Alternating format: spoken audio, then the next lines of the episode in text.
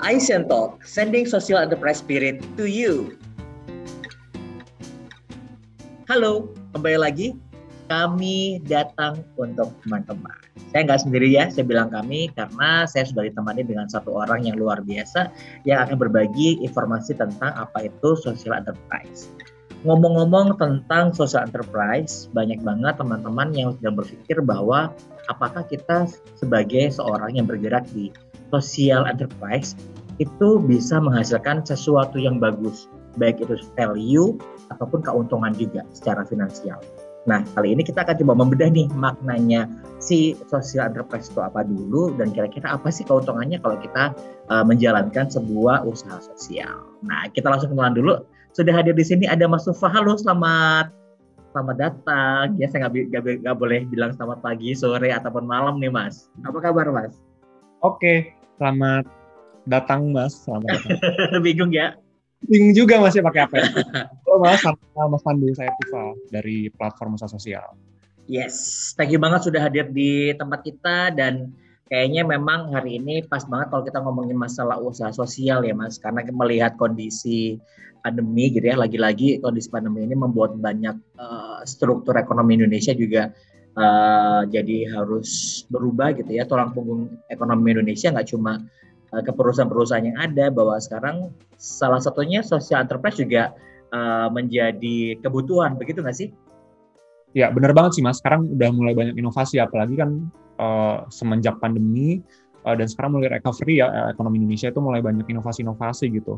Uh, tapi uh, balik lagi mungkin uh, sebelum pandemi pun kita sudah menemukan banyak masalah, Mas. Nanti mungkin kita bahas lebih banyak kali tentang apa sih masalah yang kita hadapi dan kenapa social enterprise bisa jadi salah satu solusi gitu sih, Mas. Yes, oke. Okay. Nah, sebelum jauh kita membahas, Mas, saya juga penasaran juga nih ya, kalau mendeskripsikan sebuah social enterprise, kita lebih mudahnya, social enterprise itu apa sih kita kenalnya?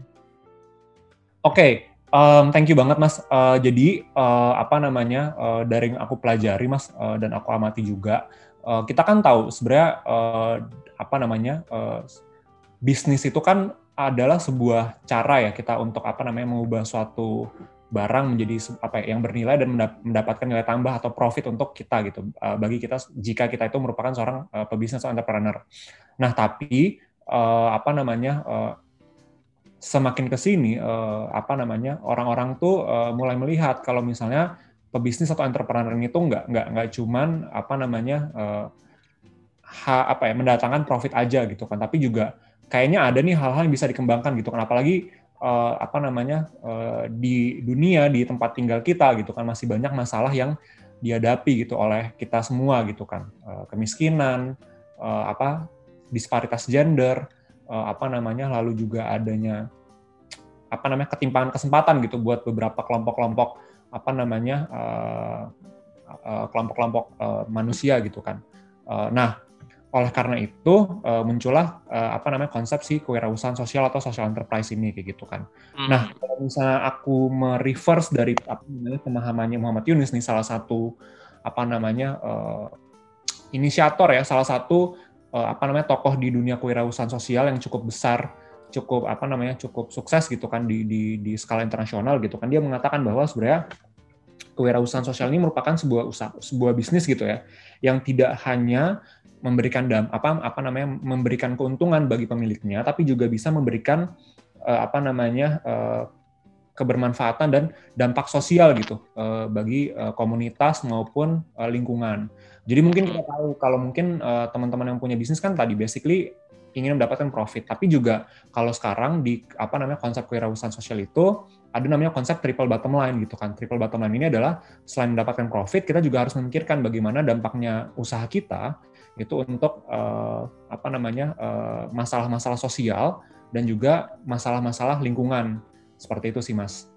Nah, ngomongin tentang permasalahan yang ada di sekitar uh, sosial itu luas banget ya, Mas. Kita tahu nggak hanya cuma lingkungan, ada juga yang berbicara tentang diskriminasi, ada juga yang berbicara masalah pendidikan dan masih banyak lagi uh, masalah-masalah lainnya. Dan di mana social enterprise ini value-nya bukan hanya uh, untuk mendapatkan keuntungan pribadi, tapi menyelesaikan masalah sosial juga. Nah, ya. Aku punya pertanyaan yang lebih dalam lagi nih. Penasaran, Kalau misalnya saya menjadi social entrepreneur nih, mana yang saya harus berikan uh, prioritas, mana yang harus saya bisa fokuskan, apakah value-nya ataukah keuntungan. Itu kan agak susah ya kalau kita harus seimbang semuanya. Nah, baiknya seperti apa? Oke, ya Mas, jadi um, balik lagi, kalau misalnya kita ngomongin mana yang harus diutamakan, kita harus melihat dulu dari prinsip si uh, kewirausahaan sosial atau social enterprise ini sendiri. Um, ini dari salah satu bisnis model spektrumnya yang, yang dijelaskan oleh uh, apa namanya Yus, uh, Yunus Business School ya, uh, yang didirikan oleh Muhammad Yunus juga. Itu ada beberapa ada ada ada garis spektrum gitu. Kalau mungkin uh, pendengar bisa membayangkan uh-huh. uh, itu ada uh, organisasi non profit gitu yang kita kenal mungkin di Indonesia itu sebagai L S M atau N G O gitu kan, uh-huh. yang itu apa namanya uh, mendapatkan eh, melakukan kegiatan-kegiatan sosial dan dananya itu didapatkan dari dana donasi atau donor. Nah itu kan dasarnya adalah organisasi yang mendapatkan keuntungan, eh mendapatkan uh, donor, mendapatkan uang, tapi tidak tapi tidak melakukan proses jual beli atau mungkin proses menjual nilai tersebut untuk mendapatkan profit. Oke. Okay. Itu di spektrum kiri. Nah di spektrum kanan itu ada uh, bisnis tradisional gitu kan. Bisnis tradisional pun itu ada ada bisnis yang pure profit, tapi mungkin kalau uh, apa saat ini gitu kan uh, sudah ada uh, apa namanya peraturan-peraturan di mana bisnis itu harus apa namanya memberikan kebermanfaatan buat buat komunitas atau mungkin uh, lingkungan sekitar tempat mereka berproduksi gitu dengan konsep namanya C S R atau C S V gitu kan, mungkin apa namanya Mas Pandu sering mendengar gitu konsep C S R seperti itu. Nah tapi kan kalau konsep C S R itu uh, biasanya itu adalah aktivitas yang sekunder gitu dalam uh, apa namanya dalam bisnis tradisional gitu kan. Betul. Uh, ada kegiatan sosial, cuman itu kegiatannya masih bersifat residual dan tidak menjadi apa kegiatan utama gitu dalam bisnisnya. Nah tapi kalau di di tengah-tengah gitu kan di spektrum yang tengah itu ada konsep kewirausahaan sosial. Jadi um, balik lagi uh, prinsipnya adalah mendapatkan keuntungan, uh, tapi juga apa namanya uh, dari keuntungan tersebut tuh um, ini apa namanya ada apa namanya dana-dana yang yang di, diinvestasikan untuk apa namanya misi sosial seperti itu. Uh, dan memang uh, dari profit yang didapatkan itu uh, balik lagi kalau di bisnis tradisional itu kan uh, profitnya kan balik lagi nanti kan diputar untuk Uh, ya apa namanya untuk uh, kegiatan si produksi dari perusahaan tersebut kan Mas. Nah, tapi kalau ini um, keuntungan yang didapatkan itu memang harus direinvestasi kembali. Jadi kata kuncinya adalah reinvestasi gitu. Uh, jangan sampai keuntungan ini diambil oleh pemilik bisnisnya untuk apa untuk profit uh, apa namanya ke bisnisnya itu sendiri. Tapi kalau dalam kewirausahaan sosial itu harus direinvestasi kembali untuk misi sosialnya sendiri seperti itu Mas. Jadi okay. uh, lagi mana duluan value atau profit. Kalau dalam bisnis sosial, uh, nature of business adalah yang mendapatkan profit, Mas. Jadi itu tidak boleh dilupakan sebenarnya. Kadang-kadang mm-hmm. uh, apa namanya ada orang-orang yang mungkin mau bikin usaha sosial tapi ya udah akhirnya jadinya uh, lebih cenderung ke organisasi sosial kemasyarakatan atau L S M kayak gitu kan. Uh, karena mereka melupakan konsep ya bisnis itu harus tetap dapat profit gitu. Nah, tapi balik lagi pengelolaan profit itu yang harus lebih bijaksana. Uh, jangan sampai untuk mendapatkan keuntungan semata untuk mm-hmm.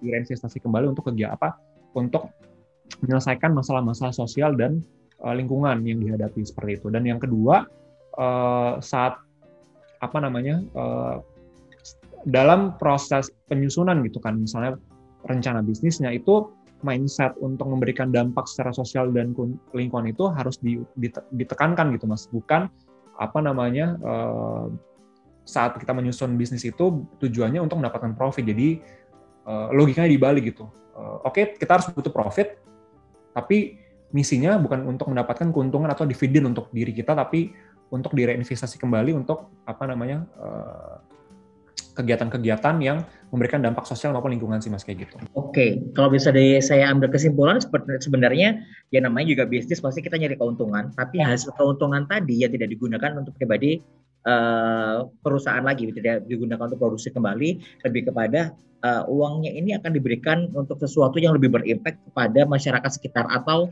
um, orang-orang yang terdekat dengan isu tersebut, seperti itu ya Mas? Uh, mungkin saya tambahkan sedikit Mas, uh, hmm. namanya, dananya ini pun kalau memang direinvestasi itu untuk produksi ya tidak masalah gitu Mas, asal jangan sampai uh, apa namanya pemilik perusahaan atau apa pengelola perusahaan itu mendapatkan keuntungan yang lebih besar daripada dana yang harus direinvestasi kembali untuk misi sosial seperti itu, Mas. Oke, keuntungannya lebih besar ke poinnya di situ ya. Jangan sampai lebih ada ketimpangan di situ ya. Misi sosialnya harusnya lebih ada. Hmm? Karena mungkin kalau Mas lihat sekarang uh, trennya itu cenderung uh, apa namanya, uh, misalnya contoh nih, apa namanya, beberapa bisnis besar ya di dunia yang mungkin kita kenal ya, itu uh, memang keuntungan dari bisnis tersebut masuk ke kekayaan dari pemiliknya kayak gitu kan Mas. Nah, uh, apa namanya, mungkin ada yang dialokasikan untuk kegiatan-kegiatan sosial, tapi kan misinya bukan itu, tapi uh, oke, okay, kita melakukan apa apa namanya, mengelola bisnis, keuntungannya kita dapatkan, tapi ini kita investasikan kembali untuk apa namanya, mendorong uh, perubahan-perubahan, perbaikan-perbaikan uh, masalah sosial dan lingkungan yang dihadapi sih Mas kayak gitu. Oke, menarik. Kalau misalnya ini juga aku jadi punya pertanyaan lanjutan nih Mas. Berarti ada kemungkinan nggak sih, misalnya saya membuat social enterprise dan memang tujuannya untuk uh, supporting komunitas saya gitu ya. Lalu suatu ketika uh, usaha ini membesar dan akhirnya saya bisa bergeser lagi menjadi perusahaan yang umum nih, dan kita nggak lagi-lagi untuk mikirin ke sana. Itu bisa terjadi dong berarti? Um, itu um, kalau dari apa pengamatan saya pribadi memang ada uh, mm-hmm. ada hubungan seperti itu sih Mas. Apa namanya, ketika perusahaan itu sudah membesar maka uh, akan menjadi tarik menarik gitu ya. Uh, apakah ini kita harus mengutamakan, mengutamakan profit atau mengutamakan apa namanya mengutamakan uh, kebermanfaatan sosial seperti itu kan. Uh, hmm. Nah, itu sih mungkin yang yang apa ya, yang itu tidak bisa di, itu hal yang niscaya Mas ya, itu hal yang pasti akan ada. Hmm. Uh, balik lagi Mas, ketika proses pendirian si usaha itu sendiri, si foundernya, timnya mereka itu sudah ditanamkan gitu kan prinsip bahwa memang uh, usaha ini itu uh, tidak semata-mata untuk memberikan keuntungan pribadi untuk kita seperti itu, tapi memang apa namanya untuk Uh, apa namanya uh, dana yang didapatkan, dana keuntungan tersebut itu di, diinvestasikan kembali tadi kuncinya untuk apa namanya uh, untuk apa namanya menyelesaikan masalah sosial. Uh, mungkin sedikit menambahkan Mas, uh, apa namanya uh, dalam konsep kewirausahaan sosial itu sendiri pun ada beberapa jenisnya ya Mas. Ada yang uh, misalnya nih uh, Mas Pandu gitu kan buat usaha, terus habis itu sebenarnya produknya itu ya produk yang biasa-biasa aja, cuman nanti dana itu dikelola gitu, apa namanya dikelola Uh, dan apa namanya uh, persentase pengelolanya itu kan cukup besar gitu kan dari keuntungan yang Mas Pandu dapat gitu untuk misalnya mm-hmm. apa namanya mengen, men, mengentaskan uh, sorry bukan mengentaskan ya uh, membuat program pendampingan uh, ekonomi gitu buat anak-anak muda yang apa namanya di uh, apa namanya menga, uh, mengalami di uh, disabilitas seperti itu Mas. Mm-hmm. Uh, atau ada juga sebenarnya uh, usaha yang memang uh, produknya itu tuh sudah Uh, apa ya mendorong uh, perbaikan uh, kondisi sosial atau lingkungan seperti itu Mas. Contoh misalnya, kalau misalnya um, apa namanya uh, Mas Pandu punya usaha itu uh, membuat uh, sebuah plastik dari uh, bahan baku yang tadinya itu residu gitu ya, limbah, terus mm-hmm. dijadikan plastik kayak gitu. Nah, itu kan sebenarnya Mas Pandu bisa menyelesaikan yang pertama itu masalah limbah. Mm-hmm. Uh, limbah itu dikelola untuk menjadi plastik. Nah, plastiknya itu tuh apa namanya lebih better kan karena plastiknya itu dia, diambil dari limbah, dijual kembali. Jadi me, mengurangi menyelesaikan beberapa masalah gitu. Misalnya masalah yang kita hadapi sekarang limbah kita kan limbah sampah itu terlalu banyak, terus itu bisa dikurangi karena Mas Pandu bisa membuat sebuah usaha yang bisa memproduksi plastik dari dari limbah sampah tersebut kayak gitu sih. Gitu sih Mas kurang lebih. Oke, oke, oke. Um, kalau uh, yang sekarang mungkin orang-orang banyak yang mengusahakan uh, menjadi social enterprise karena memang mau menyelesaikan uh, permasalahan di sekitar. Nah, kalau misalnya agak dibalik nih Mas, ada sebuah komunitas dia sudah berjalan cukup lama, kemudian dia memutuskan untuk berubah menjadi seorang entrepreneur gitu ya, uh, si foundernya ini. Ini kan berarti kan sangat mungkin terjadi ya, karena dia udah punya misi sosialnya, hanya da- sekarang sudah bergeser dari komunitas menjadi social enterprise. Um, akan menjadi mudah atau semakin sulit ketika seseorang yang jiwanya sangat sosial sekali, kemudian harus menjalankan sebuah bisnis sosial yang nyatanya kita lagi-lagi ya tentunya keuntungannya untuk nyari bisnis ya gitu. Apakah ini akan menjadi challenge juga bagi dia dan tim? Atau sebenarnya akan lebih mudah karena dia udah punya value sosialnya, tinggal mengembangkan aja di bagian bisnis. Um, itu balik lagi ke personal mungkin ya Mas ya. Um, hmm. Apa namanya? Aku sih pribadi belum apa namanya belum. Uh, kalau misalnya dari pandanganku memang uh, ketika orang itu sudah apa namanya punya misi sosial yang lebih kuat gitu kan dari awal. Hmm. Um, balik lagi apa namanya? Uh, yang kedua, karena ini adalah masalah bisnis, adalah yang kita perlu cari tahu adalah kapasitas atau kemampuan dia dalam pengelolaan bisnis. Karena itu kan juga hal yang penting, Mas, kayak gitu. Um, maksudnya dalam pengelolaan bisnis kan perlu hal-hal yang sifatnya profesional gitu kan, Mas, dalam dalam perhitungan apa apa manajemen keuangannya, apa namanya apa mengembangkan produknya seperti itu. Um, nah, uh, jadi aku aku nggak bisa menilai saya apakah lebih mudah atau lebih gampang, tapi balik lagi prinsipnya adalah uh, ketika seseorang mau menjalankan sebuah bisnis itu ada uh, apalagi kewirausahaan sosial gitu kan, bisnis sosial, mm-hmm. itu mungkin apa namanya kapasitas dan kemampuan dia gitu, apa namanya dalam pengelolaan bisnis yang yang diperlukan, dan juga apa namanya uh, misi atau visi misi sosialnya itu sendiri yang memang harus ditanamkan secara kuat sih, Mas, kayak gitu.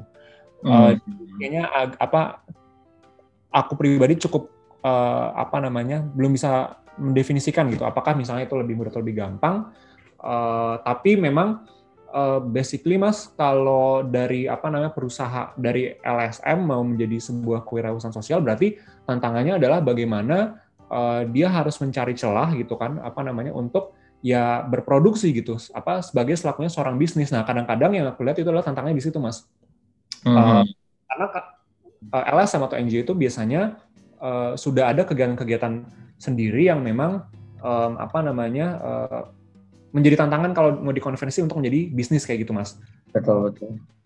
Bisa jadi uh, L S M-nya tetap jalan sendiri, tapi dia ada ada ada backbone-nya berupa bisnis gitu, Mas. Tapi bisnisnya juga itu bukan bisnis yang um, apa namanya mendorong profit, tapi memang bisnis yang juga apa namanya uh, ada prinsip-prinsip keberlanjutannya seperti itu, Mas.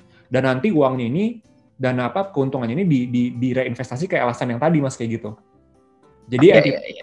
Udah sih, Mas, nggak mungkin uh, akan sulit untuk di di di, di embed gitu. Jadi satu uh, L S M maupun sekaligus juga bisnis kayak gitu sih, Mas. Iya ya, benar-benar paham sih, itu bisa dipahami karena memang seperti kondisi perusahaan yang dasarnya mereka profit dan sekarang harus memikirkan untuk sosial, mereka akan mencari komunitas atau mungkin L S M yang bisa berproyek bersama dengan mereka. Sama halnya juga kalau misalnya L S M pengen menjadi bisnis, berarti mereka harus tahu juga kacamata bisnis ini yang bisa uh, membuat usahanya berkelanjutan seperti itu kan ya sebenarnya. Benar banget. Oke oke oke oke oke next question. Um, kalau boleh tahu nih, Mas, apa aja sih yang ada di dalam uh, ekosistemnya si social enterprise sendiri? Oke, okay. Nah jadi gini, Mas, kalau misalnya di ekosistem itu sendiri, uh, ini saya menyadur dari apa namanya salah satu uh, buku ya, uh, tulisannya apa namanya Budi Wijayansiari gitu kan. Uh, beliau menuliskan buku yaitu tentang profit ekonomi sosial. Uh, jadi ada beberapa hal yang yang perlu diperhat, ada beberapa hal yang mendukung apa namanya uh, pengembangan sebuah usaha sosial sih, Mas, seperti itu. Mm-hmm. Uh, nah apa namanya ada beberapa hal ini adalah yang pertama itu adalah uh, aspek kebijakan, aspek uh, apa namanya kemampuan sumber daya manusia, finansial, budaya, dan uh, dukungan uh, secara internal maupun secara eksternal. Jadi uh, anggaplah uh, usaha ini kan dia mau berkembang, berarti kan harus ada dukungan-dukungan dari apa namanya lingkungan sekitarnya, Mas, atau yang kita sebut sebagai ekosistem tadi, Mas, kayak gitu. Nah uh, jadi uh, apa namanya dalam tulisan beliau gitu kan, uh, beliau juga menyadur dari apa namanya salah satu tulisan Uh, dalam uh, Domains of Entrepreneurship Ecosystem ya, oleh Daniel Eisenberg. Itu tadi, Mas, ada lima aspek tadi. Uh, mungkin secara singkat coba saya jelaskan kali ya. Mungkin kalau aspek mm-hmm. itu bisa jadi dari sisi regulasi um, apa namanya uh, pengembangan uh, bisnis gitu di Indonesia. Di Indonesia itu sendiri belum ada apa namanya undang-undang yang spesifik mengatur tentang kewirausahaan sosial, bahkan mungkin undang-undang tentang kewirausahaan itu sendiri pun juga se- se- seingat saya itu belum ada kayak gitu, Mas. Sempat ada draftnya, cuman itu belum berkembang. Itu yang pertama. Uh, nah di Indonesia uh, mungkin uh, itu yang perlu didorong seperti itu kan. Uh, gak cuman itu sebenarnya, tapi adalah aspek bagaimana kemudahan-kemudahan per apa kemudahan-kemudahan untuk membangun uh, usaha gitu. Hmm.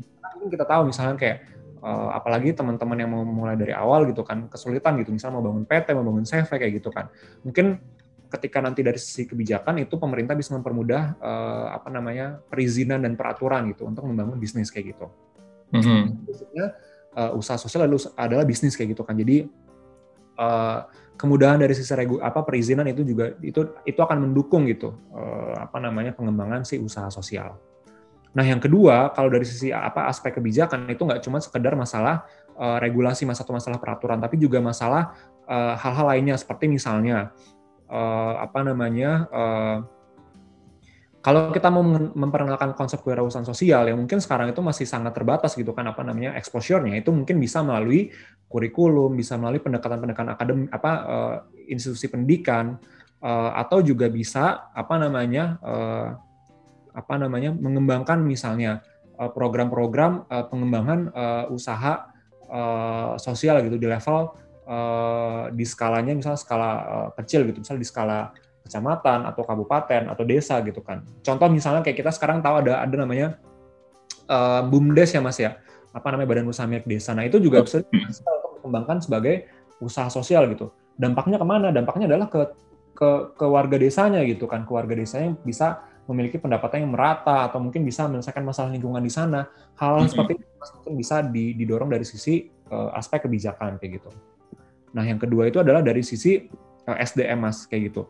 Nah mm-hmm. dari S D M mungkin apa namanya ini yang yang perlu diperhatikan gitu ya, maksudnya uh, uh, di Indonesia sendiri mungkin uh, kalau nggak salah persentase wirausaha itu masih cukup rendah, uh, dan yang pernah saya baca juga sebenarnya wirausaha itu uh, walaupun rendah, maksudnya walaupun walaupun rendah uh, tapi sudah mulai berkembang Mas, apa namanya, orang-orang yang pengen bikin usaha. Tapi kan sebenarnya tantangannya adalah bagaimana membuat usaha itu lebih berkelanjutan, nggak cuman mungkin enam bulan, satu tahun, habis itu uh, apa namanya nggak berlanjut lagi. Nah itu sih apa namanya yang perlu didorong supaya teman-teman pengusaha ini tuh punya pengetahuan kapasitas gitu kan. Sesimpel mungkin apa namanya menghitung laba rugi atau mungkin melakukan apa namanya manajemen keuangan supaya usahanya bisa lebih uh, berkelanjutan Mas, kayak gitu sih.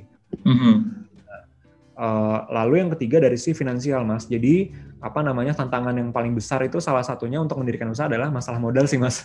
Modal itu besar banget. Lalu ya ini ya. Lalu masalah modal nggak cuma di wirausahaan sosial tapi di wirausaha yang hmm. biasa juga modal itu hal yang paling berpengaruh. Nah jadi ada beberapa apa namanya bentuk-bentuk akses finansial seperti itu. Misalnya contohnya nih Mas uh, dari apa namanya micro loans, bisa juga dari apa namanya grants, atau mungkin kalau dia sudah besar bisa jadi apa namanya teman-teman usaha ini mendapatkan apa namanya dana-dana dari private equity kayak gitu Mas. Jadi akses-akses terhadap permodalan ini yang perlu dibuka gitu supaya teman-teman yang mau membangun usaha itu bisa apa mudah, karena masalahnya adalah masalah permodalan ini sendiri menjadi salah satu momok ya yang mm-hmm. tangan gitu buat apa namanya para pelaku usaha sosial seperti itu. Oke. Okay. Um, lalu uh, mungkin uh, yang terakhir itu dari aspek dukungan Mas, uh, dukungan secara eksternal maupun dukungan secara internal. Uh, dukungan secara internal itu lebih ke arah ini sih Mas. Uh, kalau di Indonesia sekarang itu uh, lagi ngetren ya sekarang, orang-orang tuh ingin menjadi wirausaha, apalagi karena lagi pandemi mungkin orang-orang uh, melakukan banyak inovasi kayak gitu kan. Nah, mungkin itu yang perlu didorong gitu kan Mas, didorong mungkin dari level keluarga atau mungkin dari level society kayak gitu, di mana menjadi pengusaha itu adalah hal yang hal opsi yang yang yang yang menarik gitu untuk menjadi pilihan karir atau pilihan uh, hidup seperti itu kan. Uh, walaupun begitu memang tapi uh, harus diingat gitu kan, uh, ketika menjadi seorang uh, pengusaha pengusaha sosial gitu kan ya ya berarti harus harus sadar harus mengembangkan kapasitas mereka, mengembangkan jejaring supaya menjadi pengusaha atau wirausaha sosial yang bisa memberikan dampak dan dan berkelanjutan kayak gitu Mas. Nah kalau dari sisi eksternal itu adalah uh, ya balik lagi Mas, mungkin um, apa namanya dari sisi infrastruktur tuh, uh, dukungan eksternal tuh bisa jadi dari sisi infrastruktur. Kalau kita lihat uh, tantangan apa namanya pengusaha di Indonesia tuh ya tadi uh, infrastruktur kita masih belum baik. Apa namanya mungkin listrik masih sering mati. Mungkin kalau di Jakarta atau di Jawa masih lebih bagus Mas, tapi coba bayangkan mungkin teman-teman uh, calon wirausaha sosial yang pengen mendirikan apa namanya uh, usaha di daerah yang uh, apa namanya akses jalannya tuh masih susah, listriknya masih susah, terus mungkin internetnya masih terbatas Mas kayak gitu. Nah, itu kan menyulitkan gitu untuk mereka mendapatkan informasi, membu apa namanya mengirimkan barang, hmm. apa namanya melakukan produksi, itu kan akan menjadi tantangan gitu untuk mereka. Itu yang pertama dari sisi infrastruktur, yang kedua itu dari sisi keahlian. Um, sekarang itu mulai banyak Mas apa namanya uh, tempat-tempat uh, atau institusi-institusi yang yang mendorong, yang membantu teman-teman yang pengen menjadi pengusaha sosial itu untuk ya membantu mereka belajar, menjadi teman berpikir, dan salah satu itu plus ya. Mm-hmm. Plus juga mungkin institusi pendidikan itu juga banyak sekarang yang mengembangkan apa namanya uh, semacam lembaga-lembaga ya untuk mendorong teman-teman mahasiswa atau teman-teman dari luar itu untuk belajar tentang konsep-konsep kewirausahaan sosial dan sebagainya kayak gitu. Jadi uh, itu sih Mas mungkin uh, dari sisi ekosistem ya. Ekosistem tuh dari sisi kebijakan, S D M, finansial dan dukungan ya. Ya gitu sih Mas. Yes, thank you banget Mas. Ini juga jadi gambaran baru buat uh, saya pribadi ya, karena um, tidak banyak orang yang tahu bahwa sebenarnya kita itu bisa uh, melihat ke ekosistem sosial uh, sosio entrepreneur kita itu kemana aja. Ternyata nggak cuma ke komunitas doang atau ke kumpulan pengusaha doang, sebenarnya banyak sekali uh, ekosistem dari sosio entrepreneur juga yang harus kita perhatikan, terutama kebijakan. Kalau misalnya uh, seorang sosio entrepreneur kita nggak aware dengan kebijakan baru atau perubahan sesuatu berhubungan dengan undang-undang perlindungan uh, wirausaha, itu juga akan susah kan ke depannya. Dan memang harus uh, dipahami juga sih, memang lebih baik. Dan salah satunya mungkin dengan dukungan juga, dukungan orang-orang yang ada di dalam lingkup sosial terpaksa. Saya yakin sih uh, teman-teman yang sudah memiliki usaha sosial lebih dulu, mereka juga nggak berdiri sendiri. Mereka pasti punya komunitas juga yang saling mendukung usaha sama lainnya. Benar nggak sih Mas? Benar banget sih Mas. Uh, aku mau menambahkan juga, sebenarnya di Indonesia itu sendiri sekarang itu menurut salah satu riset dari apa namanya, Uh, dari salah satu lembaga ya, dari kalau nggak salah dari Inggris, uh, hmm. itu namanya uh, Thomson Reuters ya uh, Foundation. Hmm. Jadi mereka melihat dia mereka meriset gitu kan uh, apa namanya, di mana sih tempat-tempat yang sebenarnya tuh sangat potensial untuk mengembangkan uh, wirausaha sosial. Di tahun dua ribu sembilan belas itu Indonesia ada di peringkat sembilan Mas, dari empat puluh empat negara yang mereka riset. Wow. Nah, hmm. Jadi um, apa namanya uh, sebenarnya uh, Indonesia balik lagi kan, karena kita mungkin masih punya masalah yang cukup besar gitu kan. Uh, dan apa namanya uh, dan sumber daya manusia yang cukup ba, sumber daya manusia yang sangat banyak dan sumber daya alam yang sangat melimpah, uh, makanya kenapa akhirnya uh, riset ini tuh ya tadi memasukkan Indonesia menjadi apa ya, sepuluh besar gitu kan, menjadi tempat yang memang uh, potensial untuk mendirikan usaha sosial gitu kan. Di atas kita tuh ada negara-negara berkembang kayak Kanada, Australia, Belgia, Singapura dan lain-lainnya. Nah tapi mungkin peringkat ini tuh bukan menjamin apa namanya um, kita harus tetap ya ya berpuas diri kayak gitu kan, karena memang kalau dari peringkat ini contoh Mas ya uh, kayak uh, apa namanya dukungan pemerintah, lalu juga akses terhadap investasi atau akses permodalan itu masih rendah Mas. Hmm.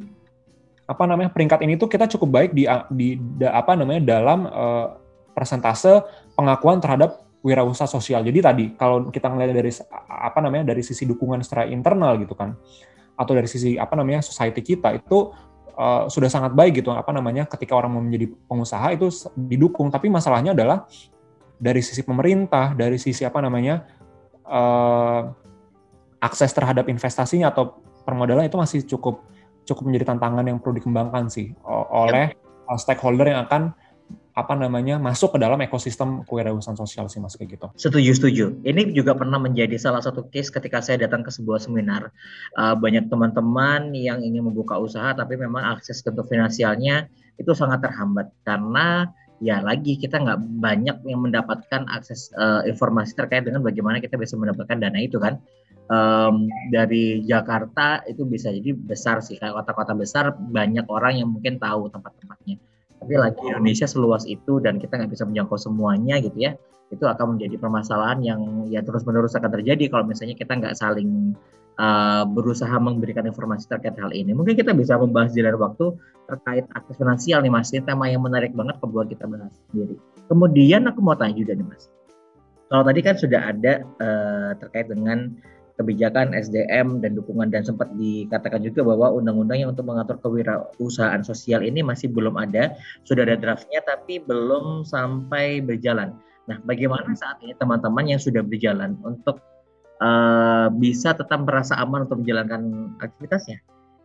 Oke, sebenarnya balik lagi sih Mas, um, secara konsep it, kewirausahaan sosial itu memang um, apa namanya merupakan sebuah prinsip sih Mas. Jadi um, apa namanya?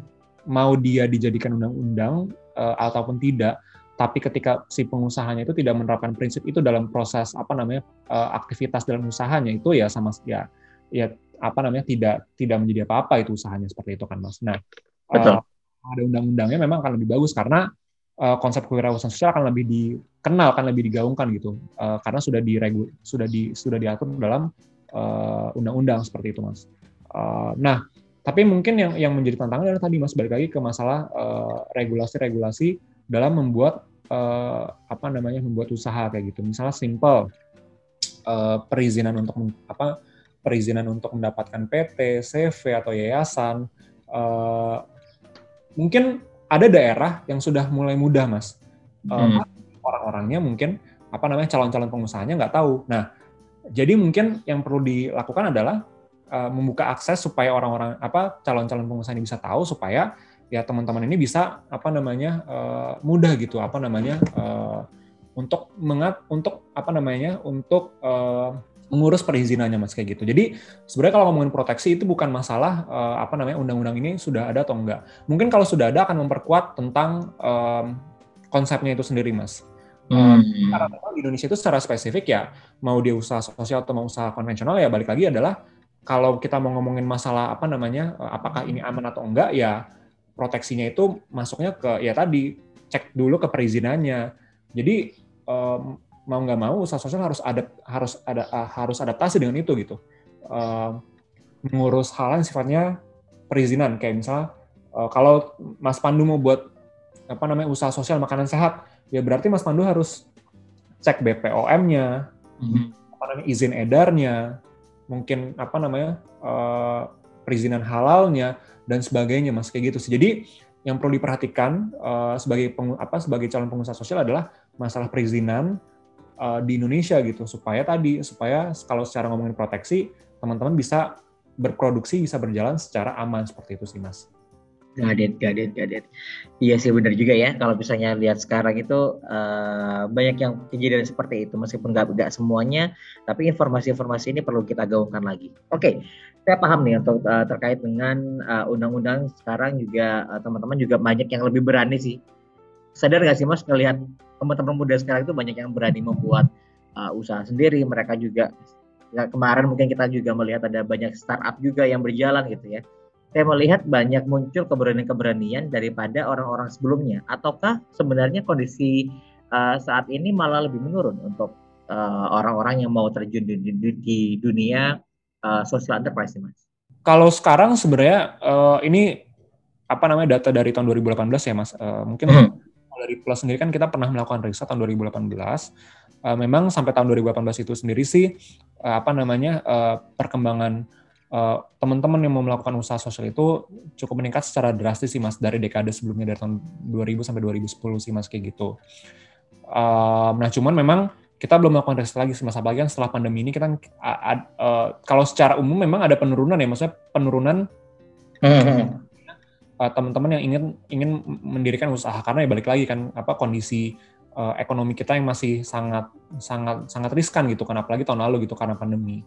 Uh, mm-hmm. Kalau memang konteksnya untuk usaha sosial Mas, eh, apa namanya? Karena apa ya gini, eh, yang saya lihat eh, teman-teman anak-anak muda di Indonesia ini sekarang eh, sedang apa ya? Sedang sangat aware gitu sama lingkungan sekitarnya sih Mas kayak gitu.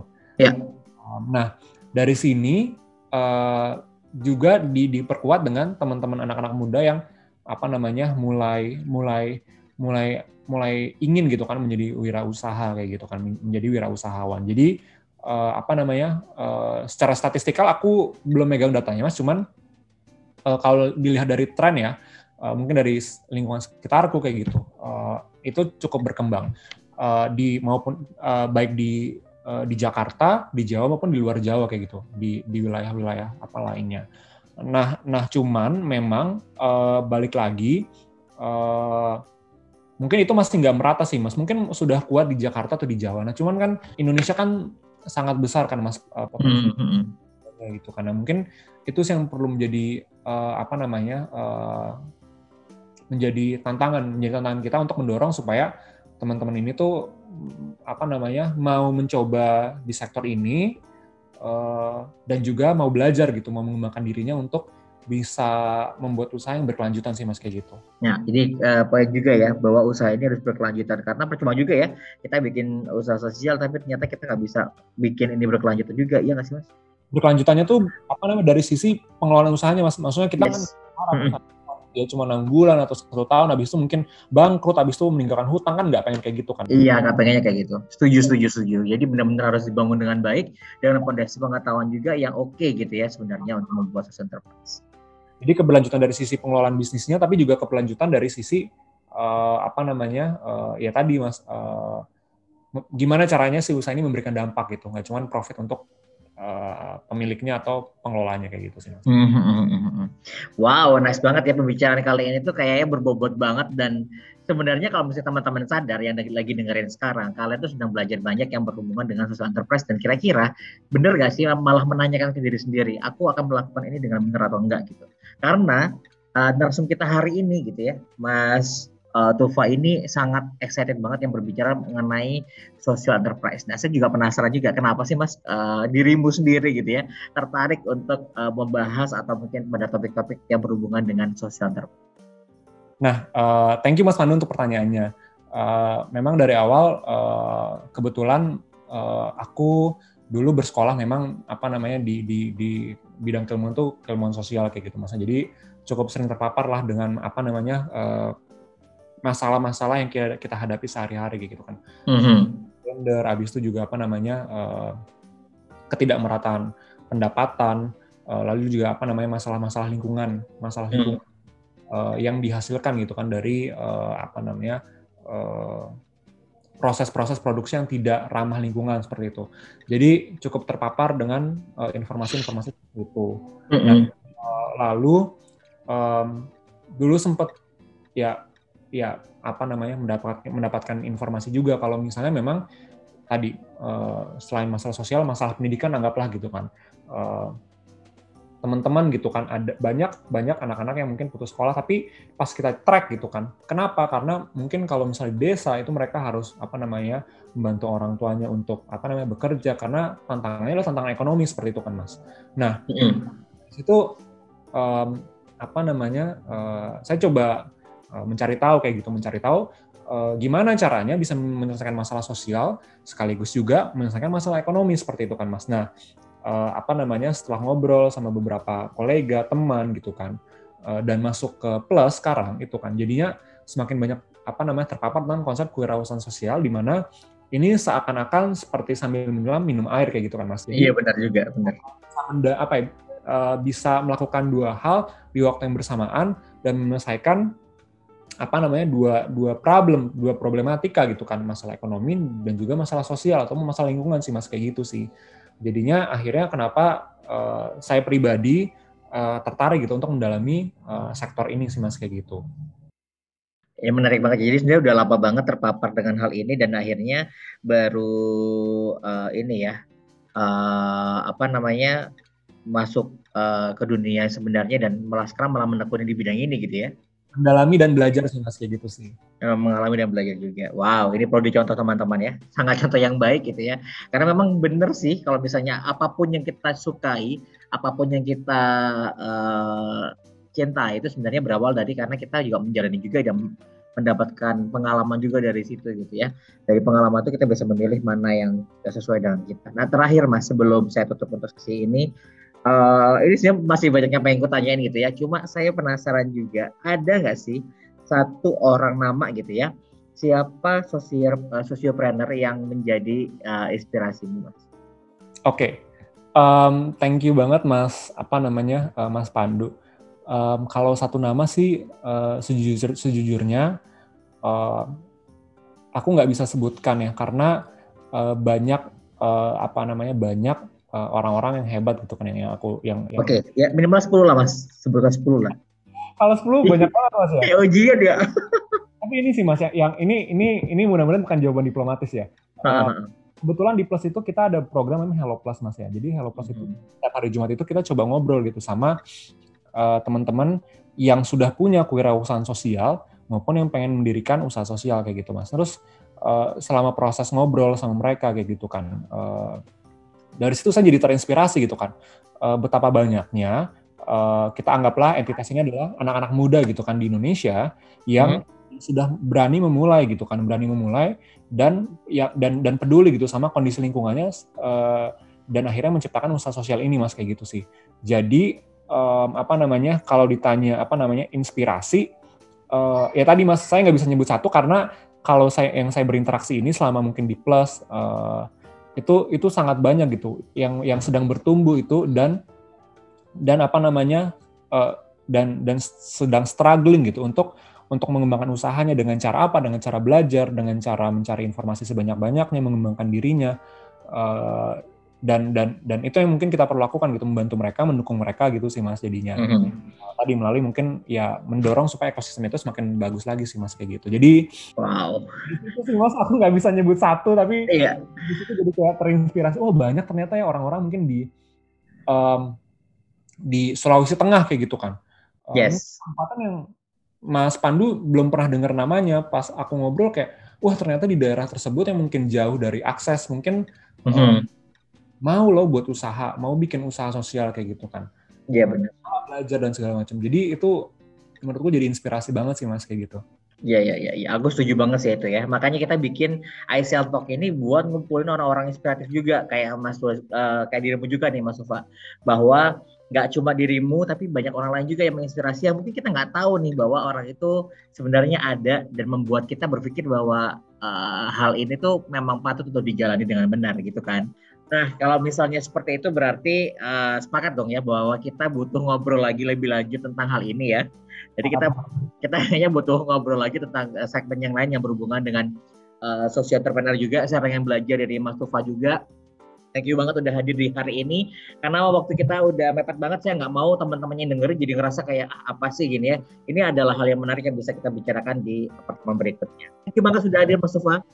Terima kasih Mas Pandu untuk ngobrol. Sama-sama, dan teman-teman juga jangan sampai lupa ya, kamu harus uh, mengecek di Instagram kita karena kamu berhak banget kalau misalnya ada topik-topik nih kepikiran tadi seperti yang udah dijelasin oleh Mas Thufa juga, ngomongin masalah undang-undang atau mungkin kita mau ngomongin tentang akses finansial apa saja yang bisa didapatkan oleh para sosio entrepreneur juga nih. Nah, buat kamu juga yang penasaran, kita bisa bahas di next episode atau kamu bisa tulis kira-kira mau topik apa yang akan dibahas di kolom komentar yang ada di Instagram kita ya. Sampai jumpa lagi di I S E A N Talk berikutnya. Kamu punya pertanyaan terkait topik kali ini atau punya saran topik untuk I S E A N Talk berikutnya? Sampaikan idemu melalui Instagram at official dot i s e a n dan at usaha sosial underscore i d.